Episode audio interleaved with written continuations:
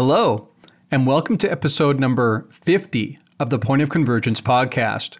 As always, I am your host, Exo For getting on for 80 years now, people have been trying to expose secrets kept under lock and key by deeply embedded so called black ops programs within the government that many believe are holding back irrefutable evidence pertaining to knowledge of and interaction with extraterrestrial non human intelligence.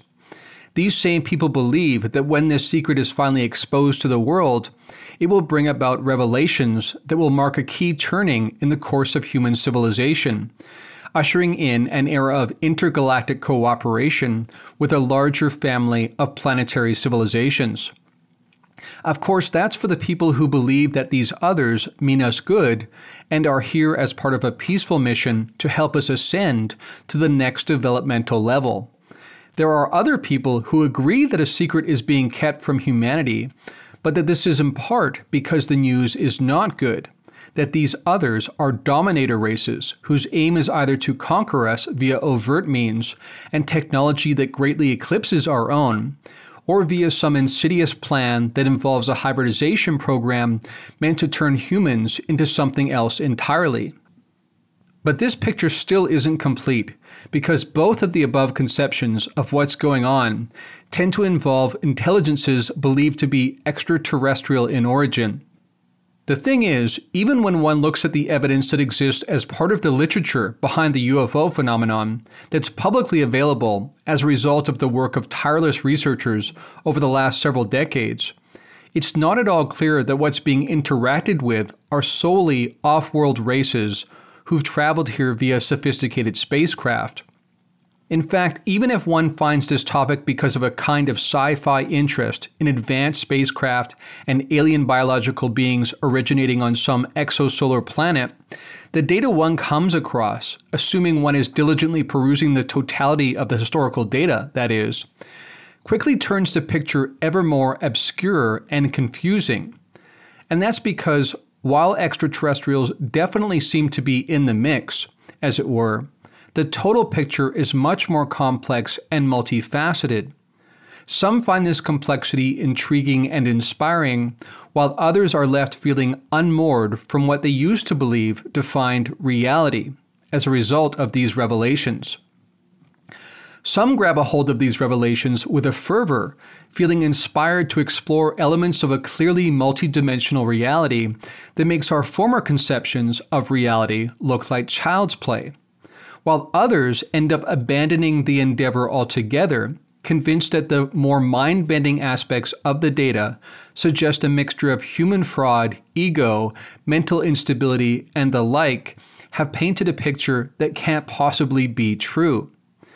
Of course, this exposes the fact that what we're willing to entertain as being part of the fabric of the larger reality says as much about who we are as individuals and as different cultural groups as it does about the true nature of all that is. How are we to make sense of this disorienting complexity? How are we to walk what some perceive to be a minefield of competing and mutually exclusive hypotheses regarding the origin and nature of these mysterious non human others? These are the very matters we'll seek to address in this, the 50th episode of the Point of Convergence podcast.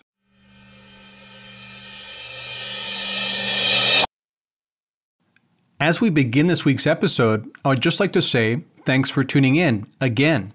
Here we are at episode number 50. And whether you're a long termer who's been here since the beginning or you've arrived more recently, welcome aboard. This is a fascinating discussion, a fascinating series of topics that are all connected, somehow all form a point of convergence. And that's exactly what we've been exploring over the last 12 months or so.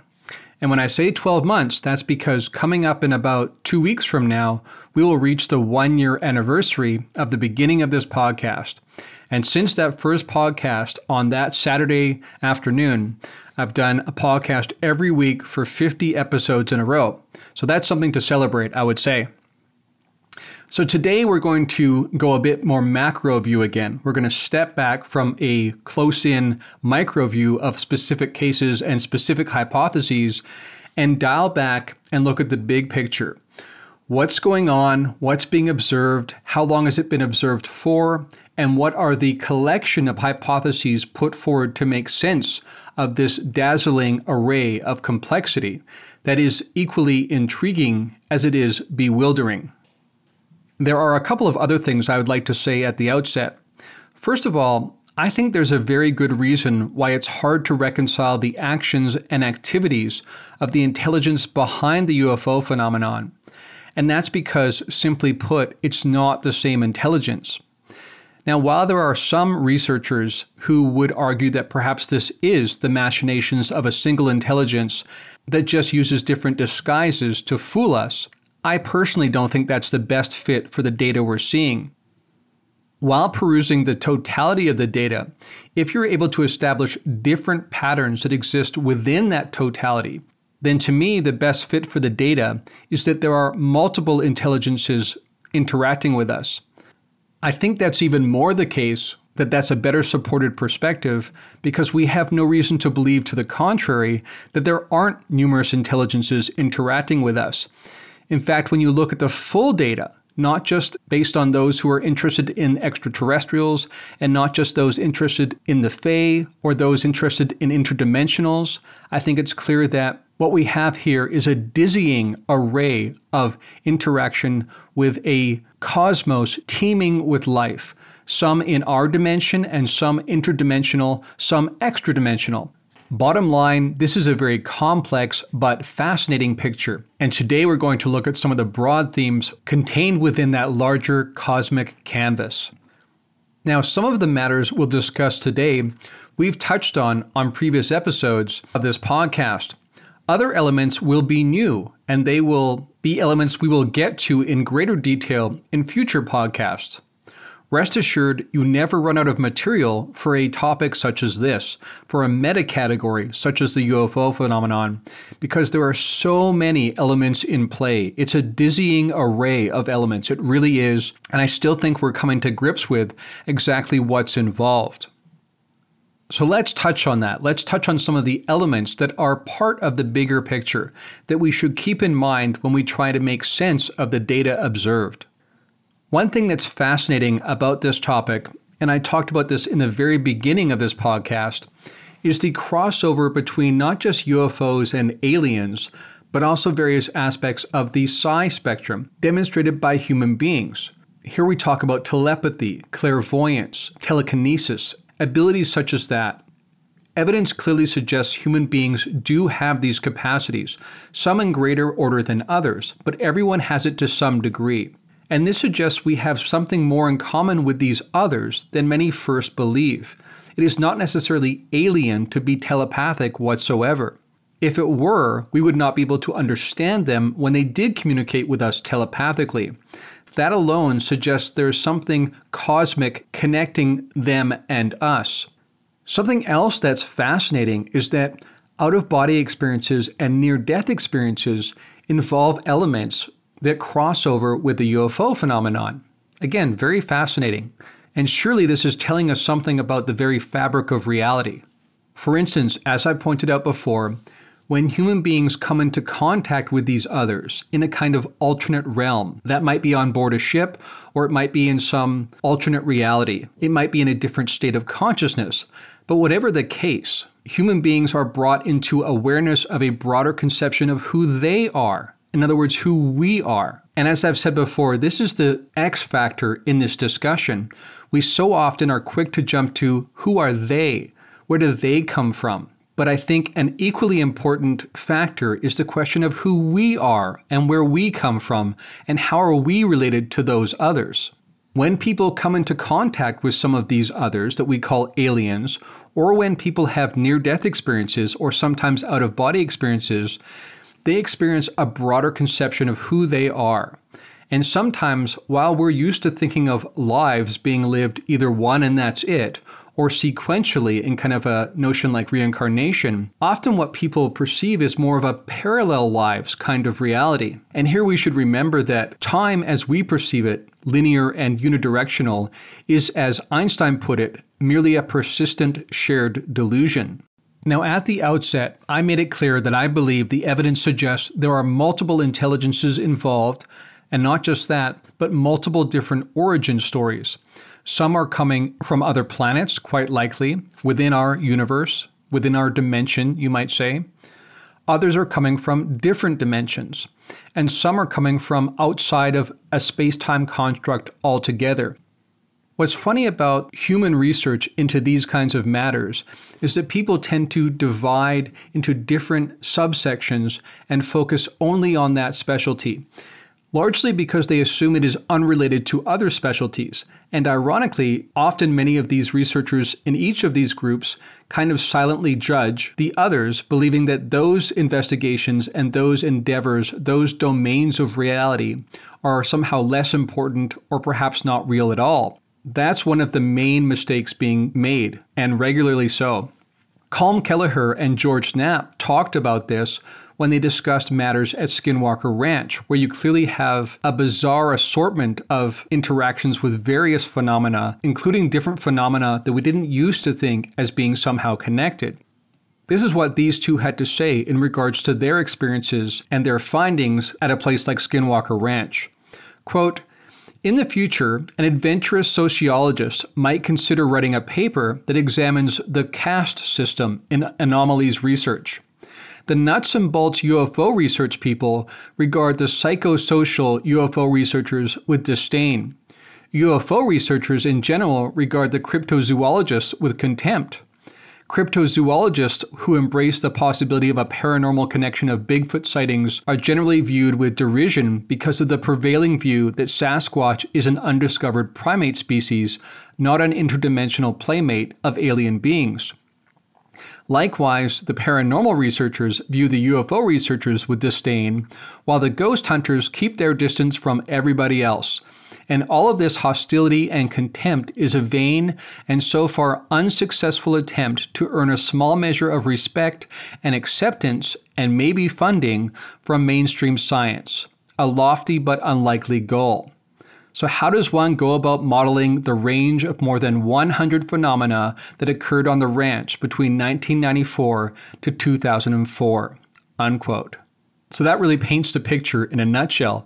You've got these different groups focusing on different specialties and not even necessarily believing that the other specialties even deserve any attention at all, and many not considering the possibility that somehow this is all connected, that all of these different threads must somehow weave together in some meta conception of reality.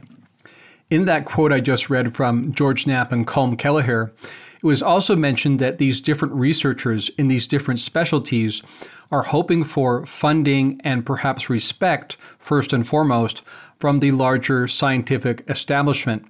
As they hinted at there, that's tough going because so much of these phenomena simply exist outside the conceptions that most mainstream scientists are even willing to entertain as being possible.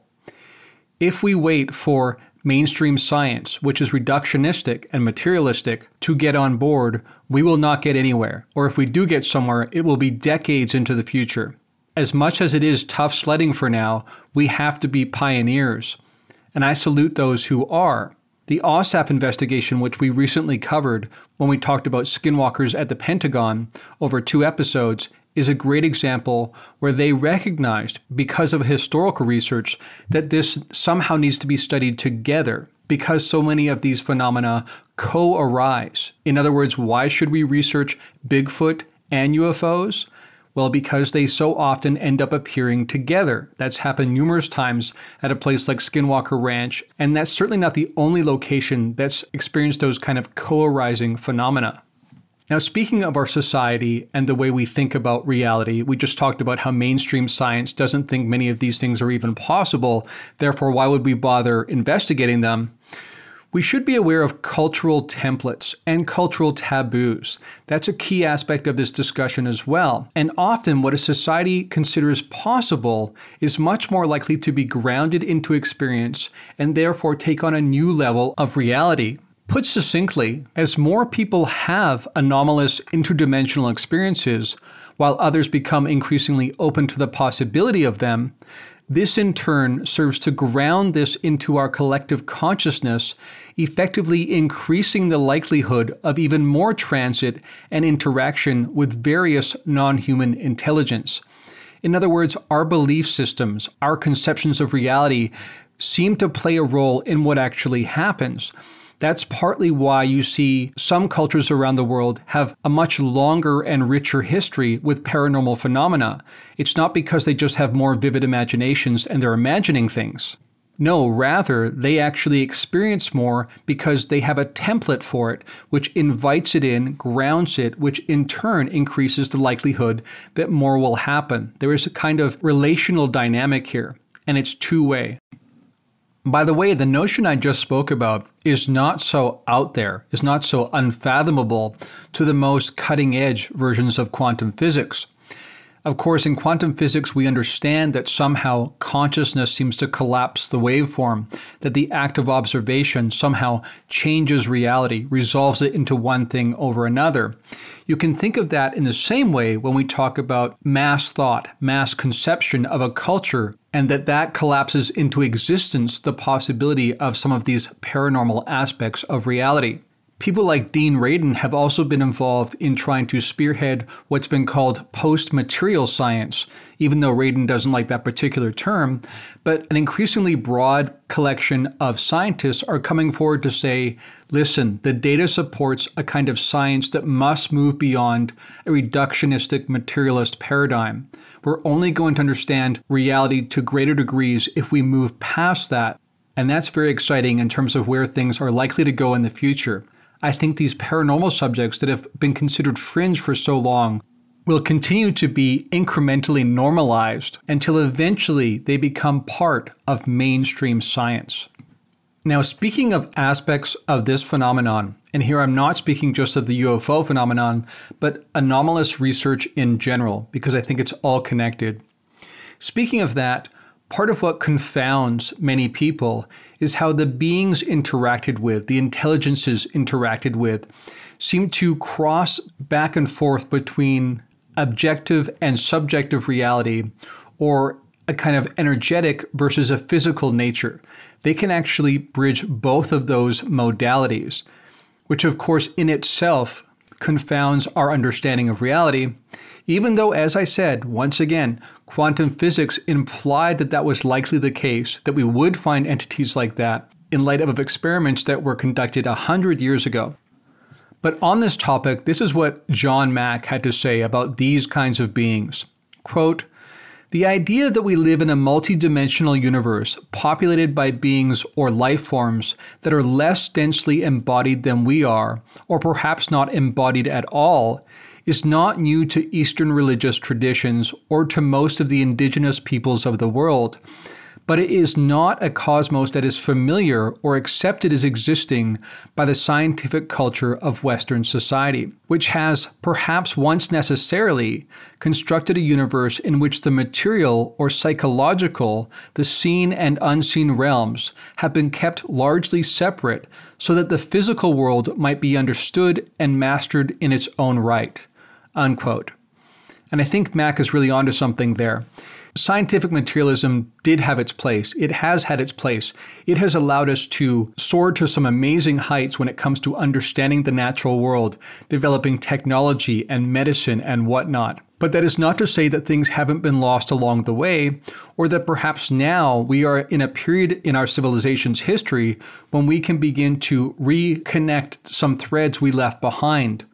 From my point of view, we need a future that is not only technologically oriented, but also shamanistically oriented. If we could somehow merge those two, I think that will be key to us truly breaking new ground that no civilization in human history has ever reached before.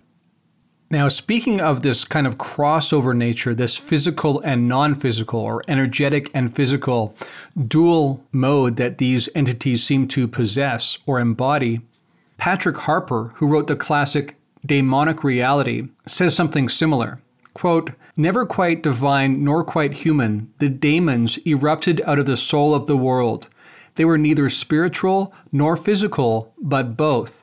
Neither were they, as Jung discovered, wholly inner nor wholly outer, but both.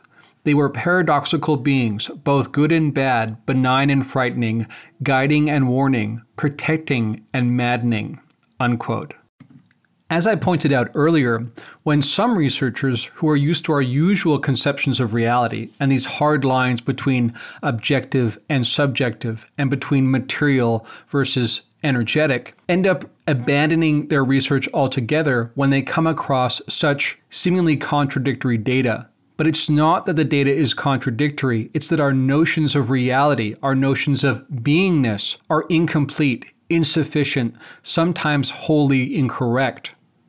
A lesson we need to learn here is when the data reveals time and time again, when you look at it objectively, that somehow these entities can be both subjective, objective, physical, energetic, and that they can interact with people in the physical realm and leave physical traces, radar returns, soil samples, markings on people's body, etc., but that they can also show up in people's dreams and impact their consciousness directly that somehow this is the larger picture of reality we need to be paying attention to.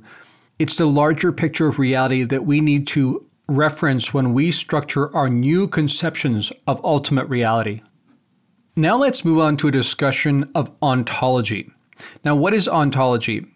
In brief, ontology is a branch of philosophy and a science of what is, and of the kinds and structures of objects, in simple terms, ontology seeks the classification and explanation of entities. Ontology ultimately concerns claims about the nature of being and existence. And you see, ontological concerns are front and center when it comes to the UFO phenomenon and all anomalous investigations, because so often we come down to trying to answer the question are they real and in what way are they real? And as I've already pointed out, Often, this merely shines a light on the fact that our conceptions are faulty or at least gravely incomplete. With that said, now let's move on to a discussion of the different kinds of groups or different categories we can use to make sense of the broad assortment of entities that are encountered and have been encountered across the course of human history. Now, there are different ways you can think about the different kinds of groups that are encountered. For instance, Graham Hancock has identified fairies, aliens, and spirits as his sort of three meta categories, which he uses to make sense of these others, these non human intelligences that human beings have contacted over the course of our history, going, of course, well back into the depth of even human prehistory. Now, of those three groups that Hancock identified, which again were fairies, aliens, and spirits, as three broad brush categories, we can think of those being assigned to three different domains fairy, galactic, and celestial. So let's break that down a little bit. The fairy or the fae are these kinds of entities that seem to bridge this line between physical and not. They exist in our world, but only sometimes. You can think of them as being interdimensional in a way. But it's not just that they necessarily pop in and out of a different dimension and then come into ours and are physical in one and then physical in another, but rather that their very modality changes so that they may be, in a way, here all along, but their modality shifts so we become aware of them only on certain occasions. And only when certain criteria that are as of yet not well understood are met. Then you have the galactic domain. Now, clearly, here we're thinking about outer space. We're thinking about entities that are connected to planets within solar systems, within galaxies. Any kind of extraterrestrial entity is going to fall into the galactic category. And then finally, we had that celestial category. And this relates to what I call the extra dimensional category, or the category of beings who are coming from outside a space time construct altogether. They don't arise from a certain planet in a certain solar system in some far flung galaxy. They don't exist within the space time construct as we conceive of it at all. Angels, demons, and Dorothy Izatt's light beings you can assign to this category, celestial. So that gives us three broad brush categories that we can think of as we make sense of what's going on in terms of the plethora of entities that human beings have encountered over time. So, so far, we've been talking about different kinds of evidence that we might count in terms of understanding what's going on with all anomalous experience. Now, something that's part of my history that's been hugely helpful for me in terms of making sense of all this data is integral theory. Now, what is integral theory? According to Wikipedia, it is, quote, Ken Wilber's attempt to place a wide diversity of theories and thinkers into one single framework. It is portrayed as a theory of everything, the living totality of matter, body, mind, soul, and spirit, trying to draw together an already existing number of separate paradigms into an interrelated network of approaches that are mutually enriching. Unquote. Now, Ken Wilber famously said, quote, I have one major rule everybody is right. More specifically, everybody, including me, has some important pieces of truth, and all of those pieces need to be honored, cherished, and included in a more gracious, spacious, and compassionate embrace. Unquote. That's really the way I look at it. That when you look at religious history, when you look at indigenous cultures' history, when you look at the rise of science and the Enlightenment and all these different historical events and different people groups around the world, if certain conceptions of reality were working for those people, it's very likely that there was something to it, that it may not be complete, it's almost always partial, but it is a piece of the puzzle, as Ken Wilber is pointing to here. And the only way we're going to construct a comprehensive reality large enough, deep enough to make sense of this phenomenon is if we try to bring together all of these diverse aspects, all of these diverse conceptions into some overarching meta-conception. That, in a nutshell, is the point of integral theory. Now, one of the key aspects of integral theory that I so appreciate is its understanding that there are multiple domains that we need to pay attention to that we need a non reductive understanding of reality, model of reality, to make sense of the totality of what people experience. And what you find with the different hypotheses that tend to be postulated, put forward to explain the phenomenon, often you'll see people focusing on one of those domains while ignoring the others. Sometimes people outright don't even believe that the other domains are actually quote unquote real, and so they don't quote unquote count. But again, I think that's a faulty understanding. That is nearsightedness to the extreme. There are multiple domains in play here, and the only way we're going to make sense of the totality of the phenomena that are observed and the totality of the different intelligences and entities that are encountered is if we weave together a tapestry that includes various hypotheses. Because again, different aspects of reality, different entities, different origin stories are involved here. Only by combining all of that complexity you end up with a narrative that gets close to describing what we're talking about here. Now, in terms of the different hypotheses put forward to explain the UFO phenomenon, there are many, perhaps more than you're even aware of. Now, next week we will dive back into this topic, picking up where we leave off today, and we'll address each of those hypotheses and how they may each capture part of the totality we're observing. Because again, only by combining all of them do we end up with something resembling what's actually being observed. As I've been saying throughout this podcast episode, one has to at least attempt to keep all of this complexity loosely in mind when trying to make sense of this phenomenon, when trying to piece together patterns that may exist in the data. And importantly, one has to be able to maintain the position of a student throughout. Certainty is the death knell not only of a spirit of adventure, which I would argue is more important and more essential to feeling alive than most people realize, but also to any hope of making progress amidst this expansive and ever expanding, wondrous complexity that ultimately encompasses the very tapestry of all that is. As Zen Buddhist teacher Shunryu Suzuki famously observed, quote, if your mind is empty, it is always ready for anything. It is open to everything. In the beginner's mind, there are many possibilities, but in the expert's mind, there are few. Unquote. And on that note, we've come to the close of another edition of the Point of Convergence podcast. If you'd like to support this podcast, you can do so by going to patreon.com slash exoacademian. But until we pick it up again next time, friends, from deep within the Blue Ridge Mountains of North Carolina, this is Exo Academian signing out.